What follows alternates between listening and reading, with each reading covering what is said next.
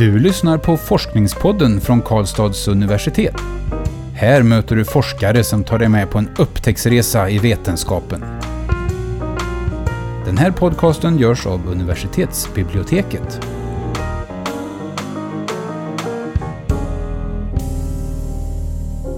Hej och välkomna, mitt namn är Nadja. Och jag heter Magnus. Och idag har vi Elinor Skaremyr med oss i studion. Välkommen Elinor. Mm, tack så mycket. Du är nu bliven doktor i pedagogisk arbete och i din forskning har du undersökt hur språkliga gemenskaper tar form och upprätthålls i svensk förskola när minoritetsspråkiga barn kommer in i bilden. Ehm, och min första fråga är då, vad menas egentligen? Vad är minoritetsspråkiga barn? Eh, ja, i min studie, så har, eller i min avhandling ska jag säga, som består av två olika studier, så har jag eh, i den ena studien följt nyanlända barn som har då ett annat modersmål än svenska. Och i den andra studien så har jag följt en språklig verksamhet som har varit inriktad på det finska språket. Och de barnen som jag har eh, eller som har deltagit i den här språkliga, finskspråkliga verksamheten, de pratar inte alla finska men de har en tillhörighet i den Sverigefinska minoriteten då. Så att eh, det är barn som helt enkelt har tillhörighet i, i ett annat språk än det svenska. Så sätt. Mm. Okay. Och, och, varför är det viktigt att få kunskap om det här? Eh, jo, eh, de deltagande barnen i förskolan eh, ökar då eh, generellt sett. Eh, alla barn, eh, fler, allt fler barn går i förskolan. Och just den här gruppen flerspråkiga barn eller barn som kanske ska bli flerspråkiga som har eh, då en annan mm, bakgrund än svensk så. Den gruppen ökar och ökar procentuellt än mer. Eh, så för några år sedan så var det en fjärdedel av alla deltagande barn eller en femtedel ska jag säga av alla deltagande barn. Idag är det en fjärdedel av alla deltagande barn som då har eh, en annan bakgrund då än bara svensk. Så att flerspråkigheten bland de deltagande barnen ökar och det gör att vi som verkar i förskolans praktik behöver få veta mer om hur språklärande går till generellt men också hur det går till när man lär ett andra språk men också hur man bibehåller sitt modersmål. Så att säga. Mm. Men eftersom det har hänt mycket på det här, att det är många nya anlända som kommer till Sverige och så, finns det mycket forskning eller är du först på det här området att studera det? Åh! eh, om vi tittar i svensk kontext Eh, så finns det väldigt lite eh, forskning just på nyanlända barn och hur de tar sig an det nya språket och det nya ehm, eh, sammanhanget då i förskolan. Men om man tittar på andra språksforskning så är den väldigt stor och utbredd. Ehm, så jag, jag, vågar inte riktigt säga om jag är först eller om, jag, eller om det är mycket eller lite eller så. Men just om man tittar på den typen av studier som jag har gjort så finns det väl ingen liknande just så. Mm. Mm. Och då är vi kanske redan inne på nästa fråga. Vad är det exakt du har gjort? Vilka frågeställningar har du haft och vilka syften har du haft med din avhandling? Mm. Jag har ju som sagt haft två delstudier. Så det var ju lite knixigt att, att få mm. ihop dem. Eh, där, där det då det övergripande syftet för båda de här eh, oh, nu kommer inte jag exakt ihåg vad det syftet var här nu. Men det här titta på språk i förskolan, alltså språkliga gemens, gemens, gemenskaper i förskolan där de här barnen som jag precis har pratat om, mm. där de deltar.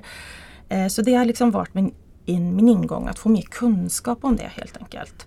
Och då om man tittar på eh, studien om nyanlända då var jag intresserad av att se och få mer kunskap om hur de kommunicerade när de var nya i förskolan och nya i det svenska språket. Alltså vilket, på vilket sätt med, med sitt verbala språk men också med kroppsspråk och med material och så. Hur, hur de mm. helt Mm. gjorde i, i, i interaktion med de andra barnen. Då. Så du har varit med och tittat och observerat? Och...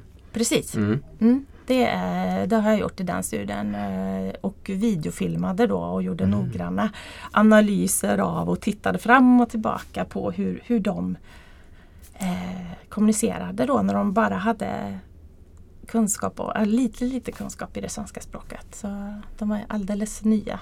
Mm. Mm. Och du gjorde, gjorde du samma sak med de finska barnen också eller var det en annan typ av studie? Ja, det var lite annat studie, en lite annan studie. Där eh, fick, jag, eh, fick jag kontakt med en kommun som startade upp en försöksverksamhet där eh, de skulle erbjuda ett finskt språkstöd. Ehm, och det skulle vara en ambulerande verksamhet som var att förskollärare åkte ut och träffade barn som då tillhörde den Sverigefinska minoriteten då Mm.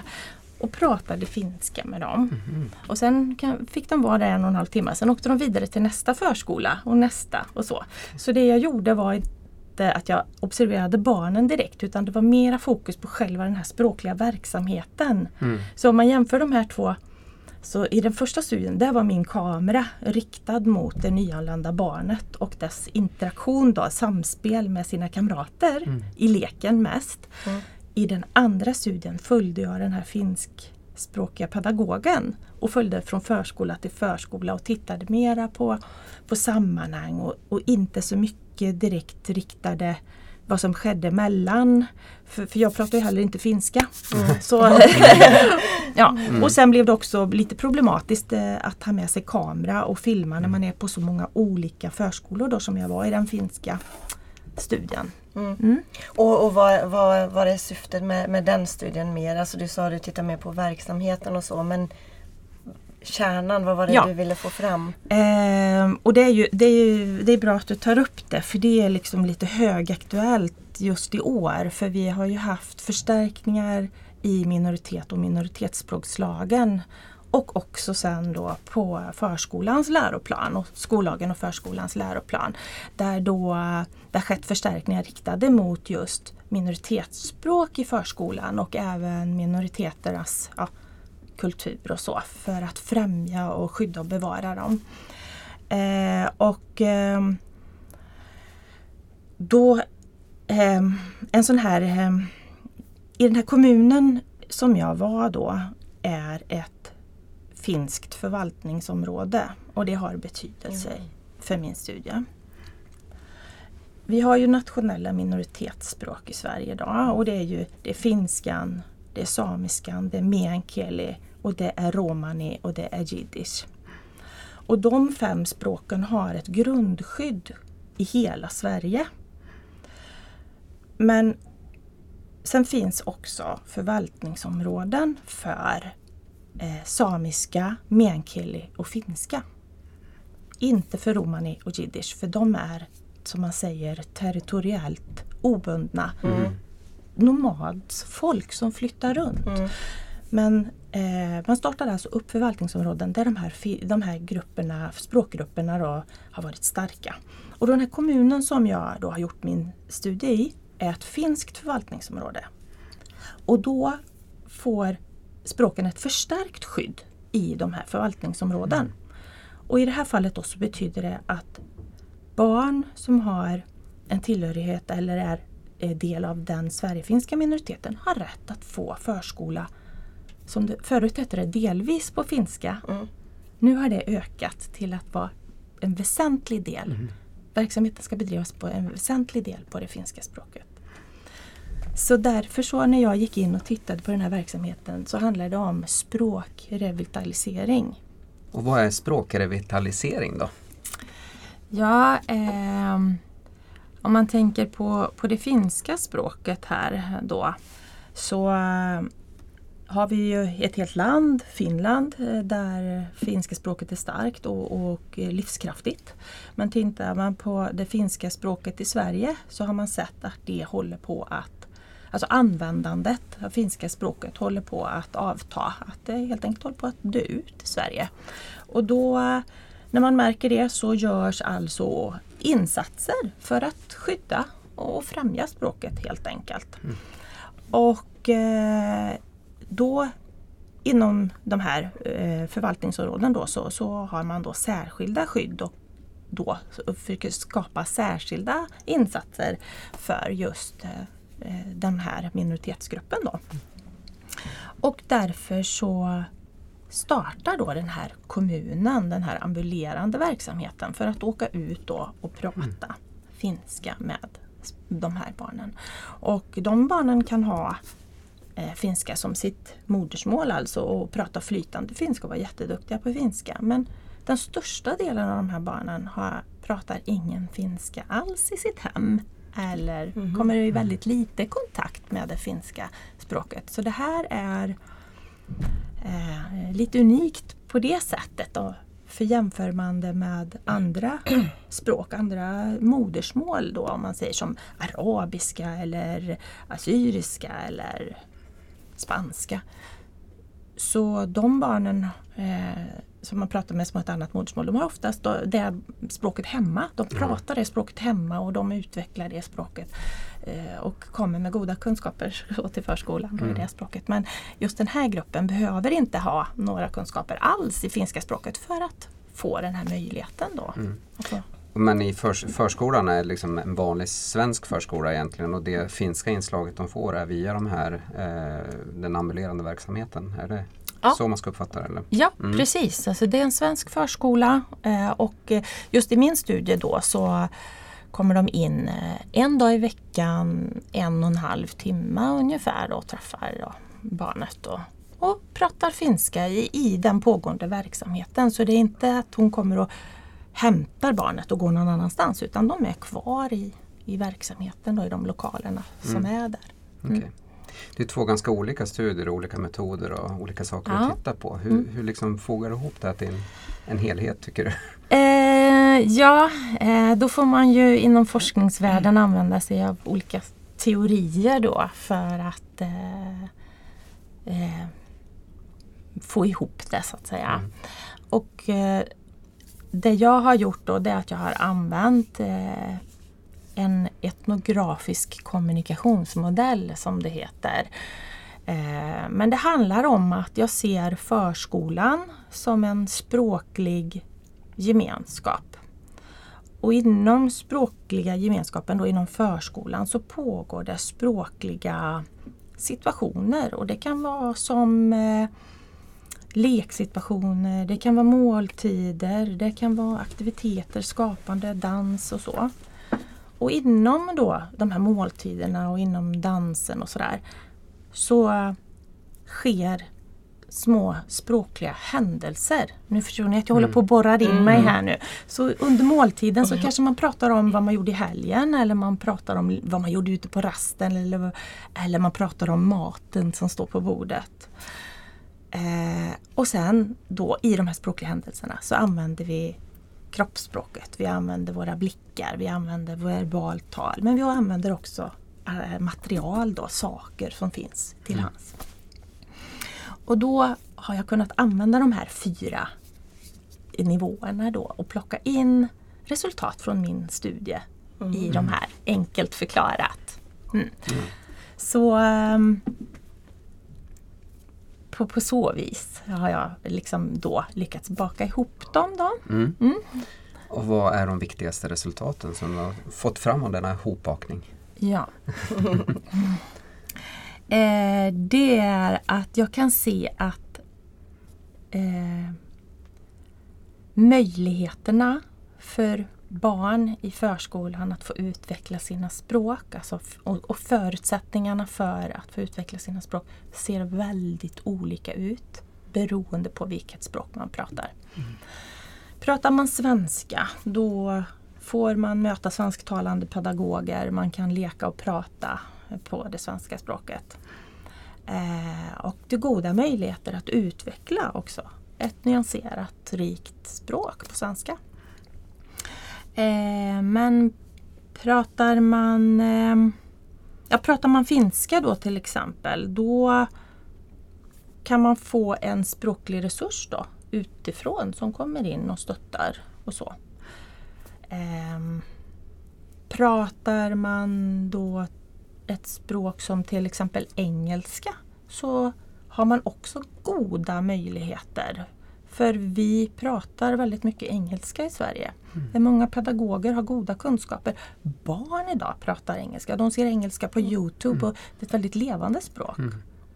Så pratar man engelska så kan man också kommunicera på det.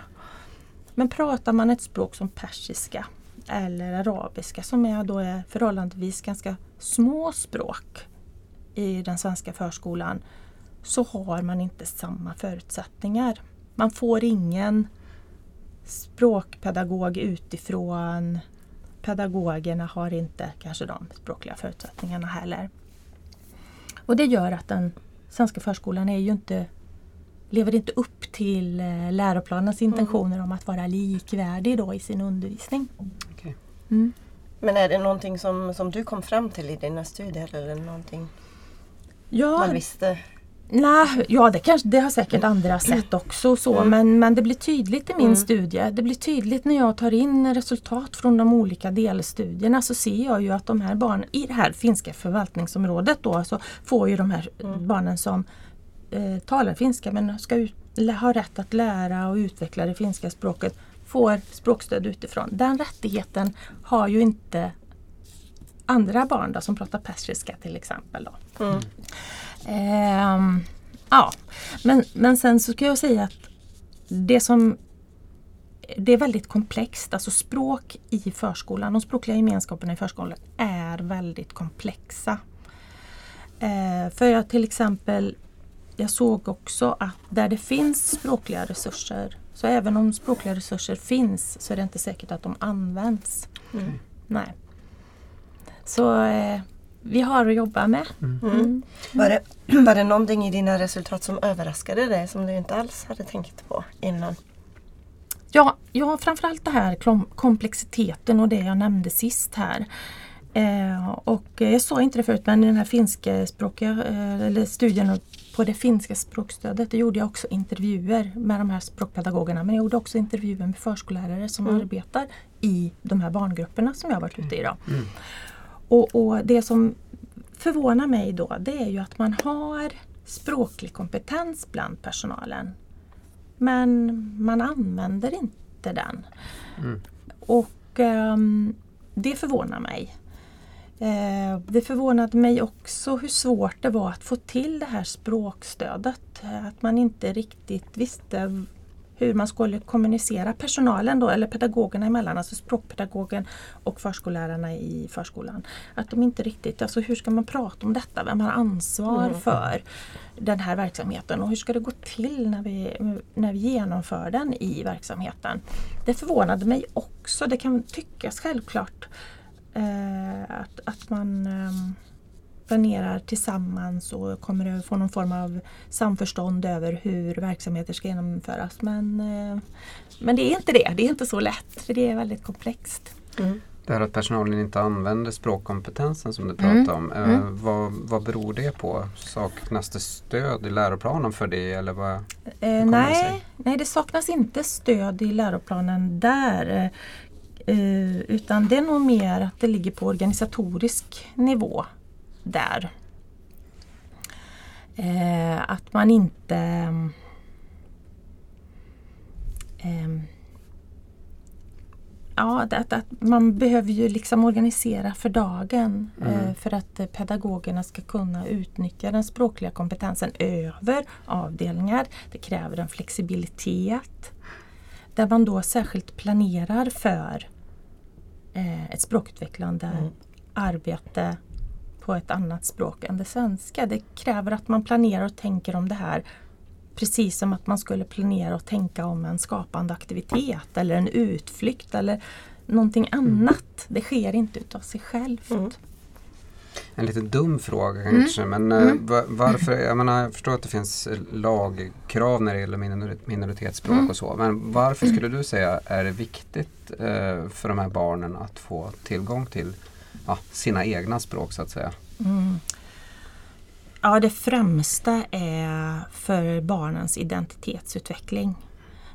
Vi har ganska goda belägg eh, idag för att säga att när man blir äldre, om man inte har fått utveckla sitt eller sitt eller sina modersmål. Att, att det fattas en någonting. Att man eh, inte riktigt blir en hel människa. Mm. Att det har, hänger samman med ens identitet. Eh, och det andra är ju, som också är ett jättestarkt argument, det är ju för att vi vet idag att det har stor betydelse för kunskapsutveckling framgent om man får fortsätta att utveckla ett modersmål. Får man fortsätta att bygga på sina kunskaper i sitt modersmål och fortsätta att utveckla det svenska språket så kommer de liksom att gynna varandra och också gynna då eh, lärande då i, i, ämnen och så i skolan. Så att eh, mm. eh, Tidigare så var ju forskning mer kritisk till flerspråkighet och tyckte att ett språk var vägen och, och, och, att två språk eller flera gjorde det komplext och då kan man inte lära sig. Man utvecklas senare i sitt språk och så vidare. Det vet vi idag. Forskning säger det till oss idag att det inte är så. Mm. Utan att man kan lära många språk samtidigt. Och det klarar barn. Och är mm. väldigt duktiga på. Eh, att veta vem man ska prata med, vilket språk det gäller nu och så vidare. Så att det är, ja. Mm. Sen, sen, tänker jag också det är berikande för de andra barnen som kanske inte har ett annat språk. Och, för jag, nu pratar jag, jag har ju själv tysk bakgrund och mina barn har ju modersmålsundervisning. Mm. Och de berättar alltid att det är inte bara de som sitter med moder, modersmålsläraren utan det är andra barn som kommer dit och nu var de jättestolta att de har snappat upp det här och det här. Så det måste ju också vara en fördel att bara se att det finns eh, mångfald och att det inte finns bara svenska ja, men absolut. att tillgå. Absolut. Eh, precis, jag tror att det är otroligt viktigt ur, ur, den aspekten att vi, vi idag pratar om eh, ett globalt samhälle och kommunikation går allt fortare och det här att faktiskt idag när vi har strömmar av främlingsfientlighet som faktiskt knackar på våran dörr att eh, starta tidigt med de små och öppna upp för den här språkliga och kulturella mångfalden gör att vi kan liksom mota, mota det och skapa mm. mer förståelse för varandra. Mm. Mm. Du, om du fick chansen att bestämma över förskolorna i landet bara så här någon dag. Mm. ja, ja. Mm. Utifrån det du har sett i dina studier, vad är det du, du skulle ändra eller satsa på eller Ja, jättebra fråga. Svår också. ja, eh, det är det. Det är det naturligtvis. Men utifrån det perspektiv som, som jag har och så som jag förstår lärande och som också läroplanen och skollagen och så vidare då, det är ju att språk är ett otroligt viktigt redskap för både vem du eh, är som individ och den individ som du liksom vill eh, den person du vill identifiera dig med. Språk är viktigt för ditt tänkande. Språk är så viktigt för många olika saker. Så att det, är, eh, det måste vi arbeta med i förskolorna. Det är så otroligt viktigt. Och då menar jag språk alltså generellt inte att det handlar om svenska språk, språket specifikt. Det innebär att vi måste jobba mera med modersmål, andra modersmål än svenska, varje dag. Varje dag. Så att eh, ehm, om jag fick bestämma och jobba med politikerna så mer resurser till uh, att skapa förutsättningar, bra förutsättningar för att få mer personal i förskolorna som vet och kan det här med flerspråkigt arbetssätt och interkulturellt förhållningssätt. Eh, så att, eh, mer resurser till lärarutbildningar, utbilda lärare som också talar flera språk. Eh, mera resurser till skolor, till förskolor att kunna ta in språk eh, som modersmålslärare i förskolan för att kunna stötta det arbete som går, pågår där. Eh, ja, det finns massor med saker du hör men, men, jag, men jag skulle satsa på språkutvecklande den praktiken så att säga. Mm. Mm. Och forskningsmässigt då, vad, vad, finns det för frågor som du tycker är intressanta och viktiga att gå vidare med utifrån din studie? Utifrån, eller dina studier? Ja. Eh, jag är fortsatt nyfiken och intresserad av hur barn kommunicerar när de är nya i språket. Eh, jag, de nyanlända barnen, jag tittade ju lite på hur de gjorde men det också öppnar upp på flera möjliga sätt att se och ta sig an eh, förskolan som miljö rent språkligt. Eh, sen eh, just med, med att förstå språk och kultur i förskolan det är otroligt intressant så det är nog områden jag kommer att fortsätta fördjupa mig i faktiskt. Mm. Eh, påbörjat nu ett litet forskningsprojekt med Magdalena Raivio här på eh, mm. Karlstad universitet som handlar om eh, lite religion, eh, kulturarv då, och i förskolan. Så att det kommer också bli jättespännande. Mm. Mm. Väldigt spännande. Har, har, vill du avsluta Nadja med någonting? Ja, vi, kanske, vi brukar kanske fråga vem du tycker borde läsa din avhandling. Um, och vad hoppas du att de gör när de har läst färdig? ah, jag hoppas att politikerna läser min avhandling. Mm. Um. Och då har de ju nu fått bra instruktioner också hur de ska gå vidare. ja, ja. Nej men det kan inte nog sägas. I vårt samhälle blir allt mer eh, mångfaldigat. Eller, mm. ja.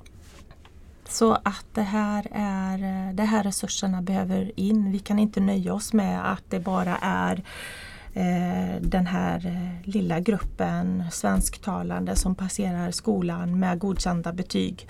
Vi måste se till att alla barn får samma förutsättningar att klara skolan bra i det här landet. Det är faktiskt en skyldighet som vi har. Så eh, främst politikerna.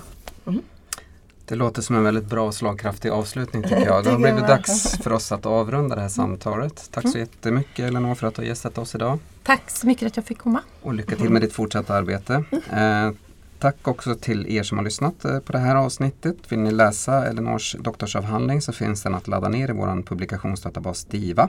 Avhandlingen heter Språkliga gemenskaper och minoritetsspråkiga barn i svensk förskola. Du har lyssnat på Forskningspodden från Karlstads universitet. Den här podcasten görs av universitetsbiblioteket. Alla avsnitt hittar du på kau.se forskningspodden.